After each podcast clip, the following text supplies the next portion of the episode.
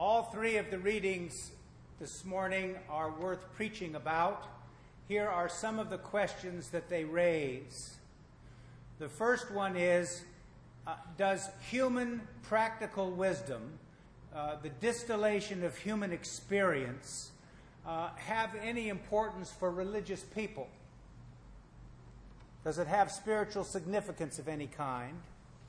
Is ordinary uh, wisdom something that is valuable? And in the book of Proverbs, which we're going to begin to read for a while now, for at least two or three weeks more, uh, it might have something to say to us about that. What is the relationship between faith and works? And more to the point, how do we deal with people in the community setting, in institu- intentional communities, in our own everyday life with people who are not like ourselves? Not just people who are economically deprived, but people who are different from us in some way. How do we deal with that awkwardness and the demands of the gospel for radical inclusion? And finally, what sense are we to make from the healing stories of Jesus? And most particularly, to ask the question Did Jesus, in his own life and ministry, go through a process of development and understanding with regard to his mission and with regard to how he understood himself and his role in the divine economy.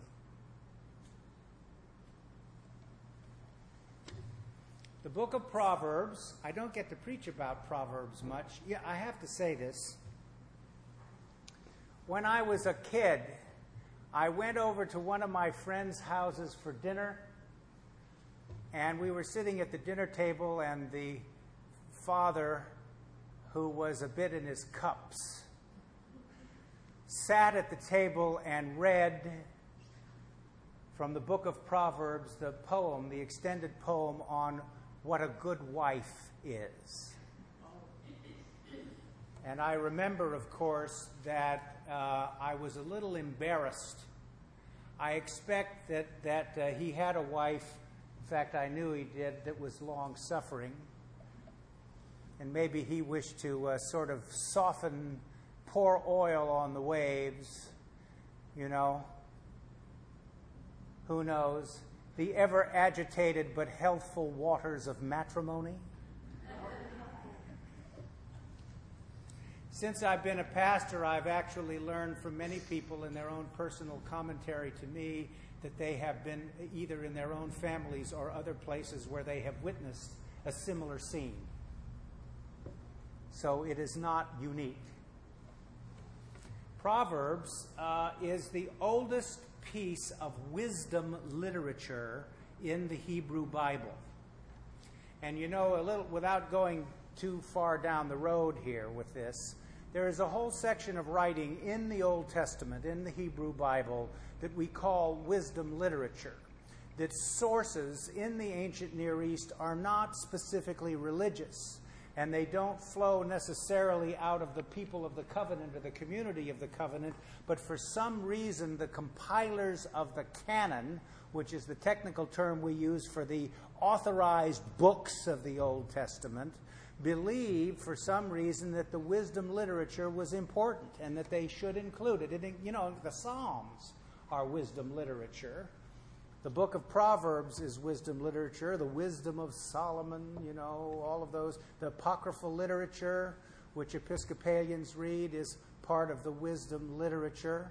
Although Episcopalians, unlike Roman Catholics and the Eastern Orthodox, say we read the Apocrypha for edification but not for doctrine. That's a story, isn't it? But not for today. So, Proverbs is about practical ethics. And the question that I asked at the beginning is Does this kind of stuff have any application to our religious life, our spiritual life, the way in which we understand uh, living in a more godly fashion? Or is it just ordinary human stuff? And is there a difference?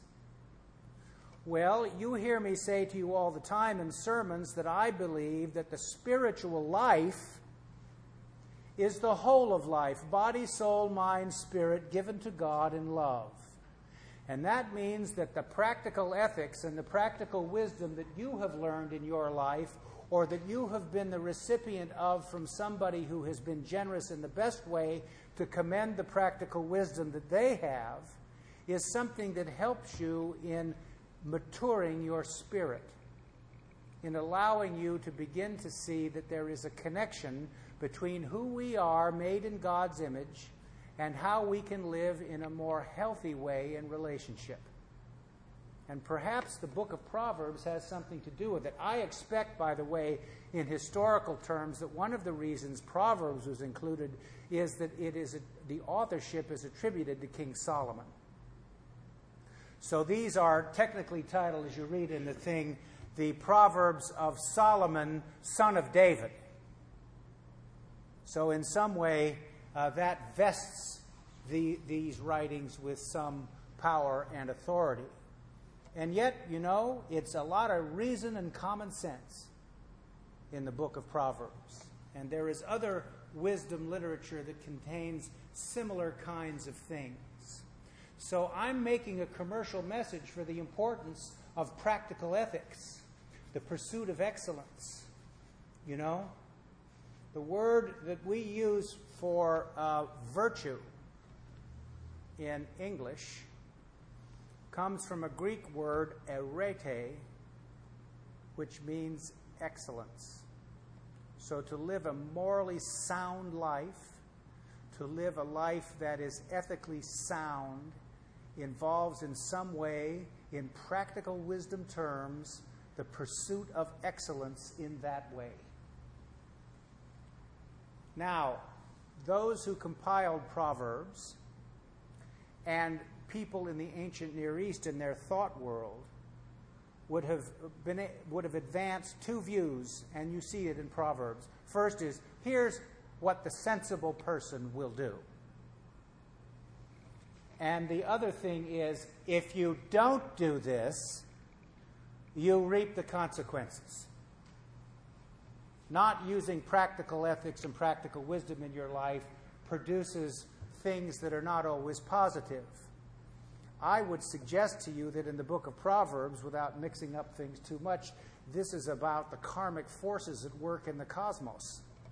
You reap what you sow. That's what Jesus says in the Gospels. So if you live a life where, you know, there's some people who believe that uh, the idea of pursuing practical wisdom or practical ethics. Uh, is not necessarily the best thing in the world, or that you might need to improve the way in which you think, improve the way in which you relate.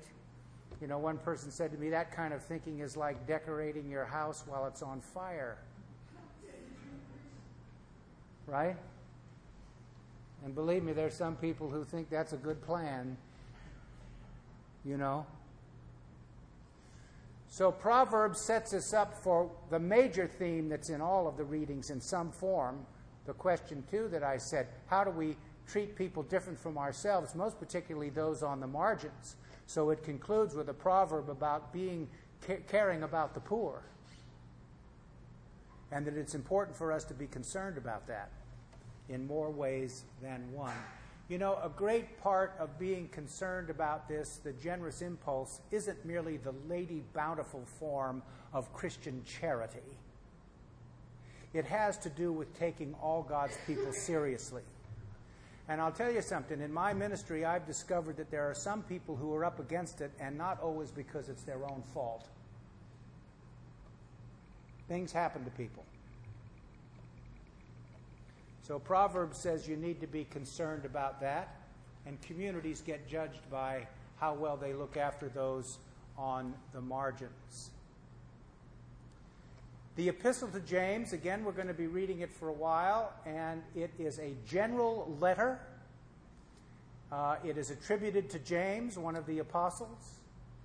It uh, is Jewish Christian in its origins. It is an exhortation about practical ethics, but it also has some things to do about with pastoral realities on the ground in a variety of Christian communities in the ancient Near East. We're not absolutely clear about the origin of this letter, where it came from, but we do know that it has application to many of the Christian communities that were in existence at the time of its writing. So it's speaking about some circumstances that were, were happening. And one of them was that we find in a number of Christian communities, clearly these days we would say this is not uh, merely uh, confined to Christian communities, but people are showing too much deference to the prosperous, the well connected, the people who appear to uh, be able to uh, give us uh, advantages that we would seek, and to be less concerned about those who come and perhaps have none of those things. And so they get pushed to the side. They don't. They get the cheap seats, as my grandfather would say. And the author is saying, you know what? We need to be concerned about this, and not just about people who are well heeled, dressed well, look prosperous, are connected, can benefit you, and so on. Or you treat them well because you're afraid they might harm you, and therefore it's a better thing to be on their good side than on their bad side. Cultivating power and prestige is not the unique, occur- unique occurrence back in the ancient Near East. It occurs continuously in our culture, doesn't it? And all of us, in one form or another, have been part of that. But at the same time, I said, let's not just focus on this or focus on the poor, but what about the real issues of how uncomfortable it is for us to be around people different than we are? whose life, we would say these days, lifestyles are different, who come from different racial backgrounds, who come from different socioeconomic backgrounds, not just merely people who are abjectly poor and clearly are people who need immediate attention, but people who are in some ways deprived or disadvantaged compared to you. And there are all different levels of this. And so, how do you deal with your discomfort? How do you deal with being distracted or anxious or busy and just not paying attention to people that are different than you are. You know? Part of the demands of the gospel are to take other people seriously. This doesn't mean you have to get caught up in their drama. It doesn't mean, as my grandfather would have said, you have to eat out of the same plate with them. Right? But it does mean, in some way, you need to take people seriously and you need to see that all of us are made in God's image. Archbishop Desmond Tutu, in one of the finest talks I ever heard given on human dignity in the community center in Marin City, right next to Sausalito, spoke about the fact that if in our tradition, as in my tradition, he said, as an Anglican Christian sitting in a, in a public forum, genuflect before the real presence of Christ in the Blessed Sacrament or bow deeply, we really ought to genuflect or bow deeply to one another, made in God's image. And I hope I leave you today with that view, he said, that this is how we all ought to see one another, made in God's image and vested with the same presence of God that produces that pious act in the liturgy.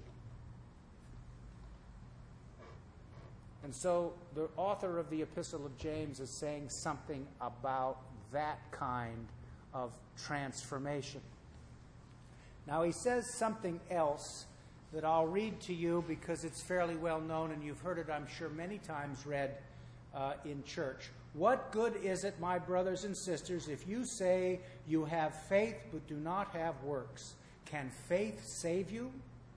If a brother or sister is naked and lacks daily food, and one of you says to them, Go in peace, keep warm, and eat your fill, and yet you do not supply their bodily needs, what is the good of that?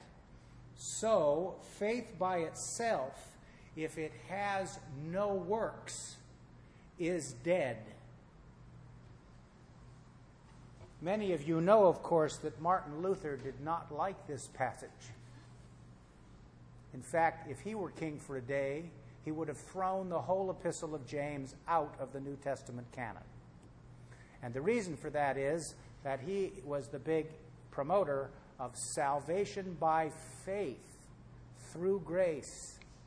There is nothing that you can do for yourself to save you. It is only by God's gracious act and your faith in that reality that this process can occur. Well, in one sense, the church has always taught a form of that, but it has said that faith cannot be understood apart from hope and charity.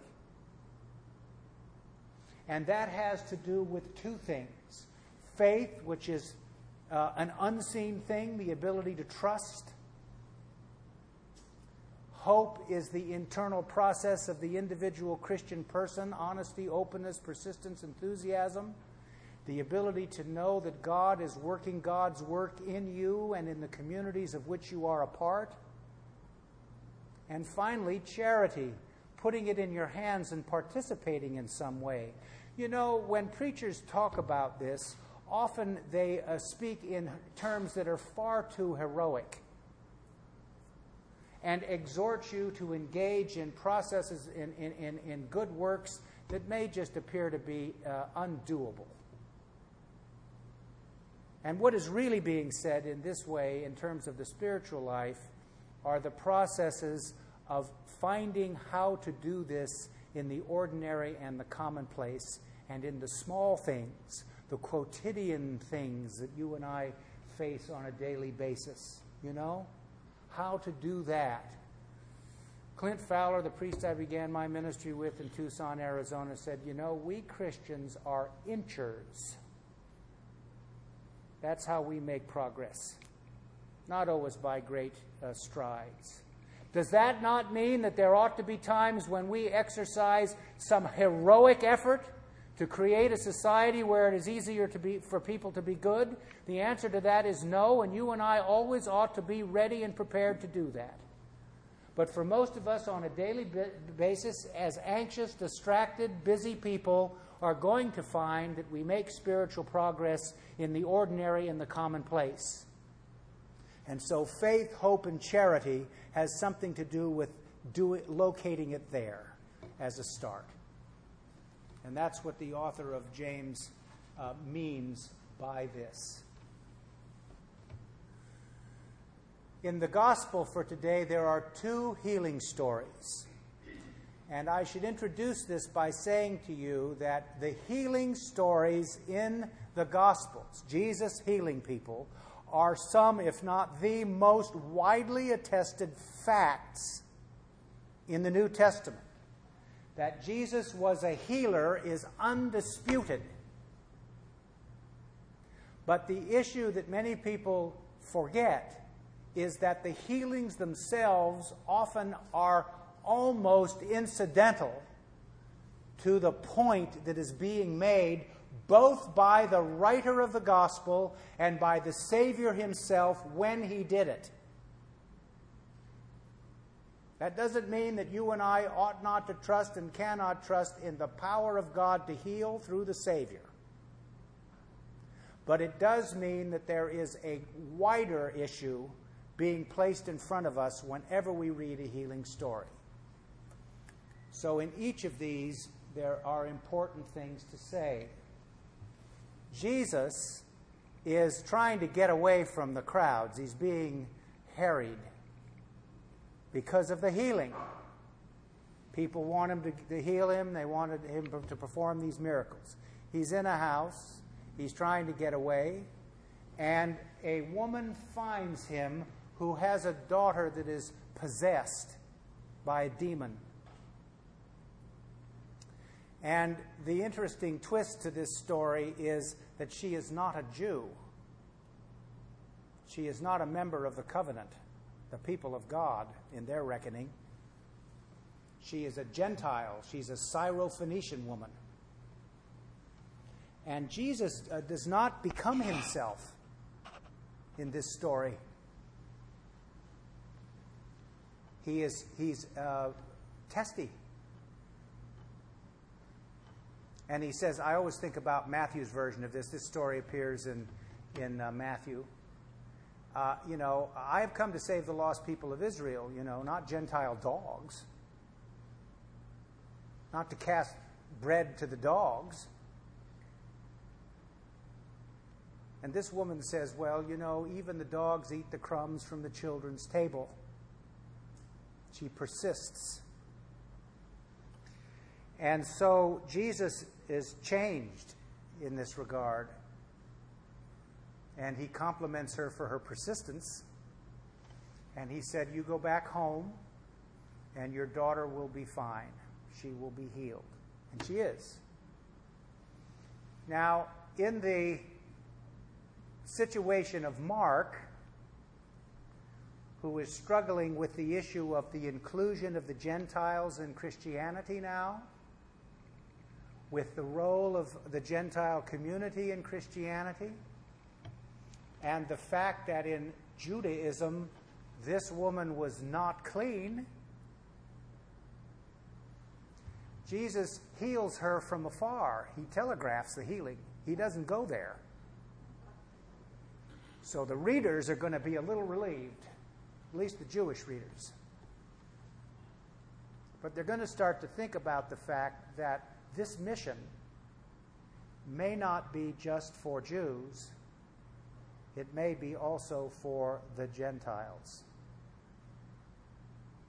And maybe just Jesus himself goes through some kind of a personal transformation in terms of the understanding of his mission.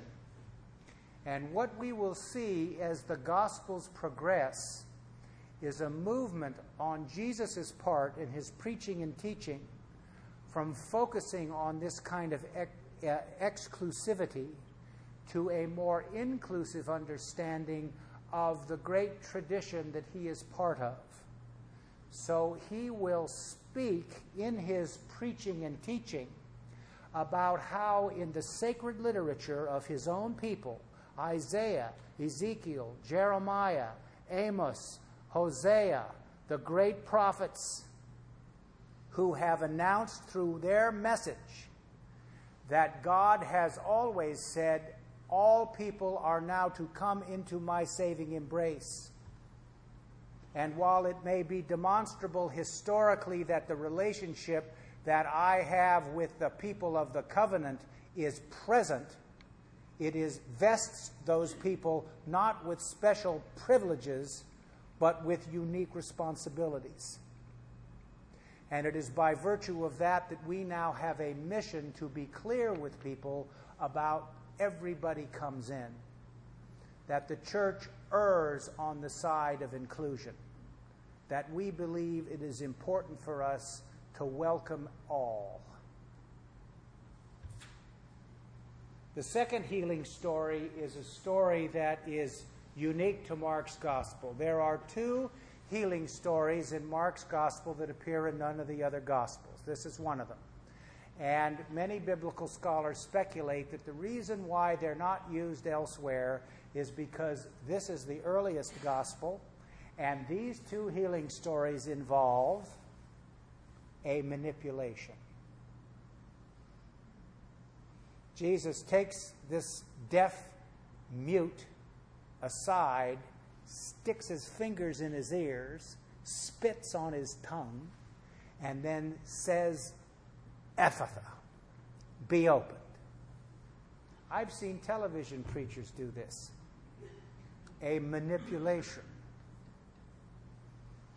By the time of the writing of the other Gospels, the writers wanted to reproduce the healing stories where Jesus heals by word alone. It seems, you know, just a little bit more, I don't know. Sort of like the Post magazine cartoon many, many years ago, Saturday Evening Post, of the woman taking her little boy into the grocery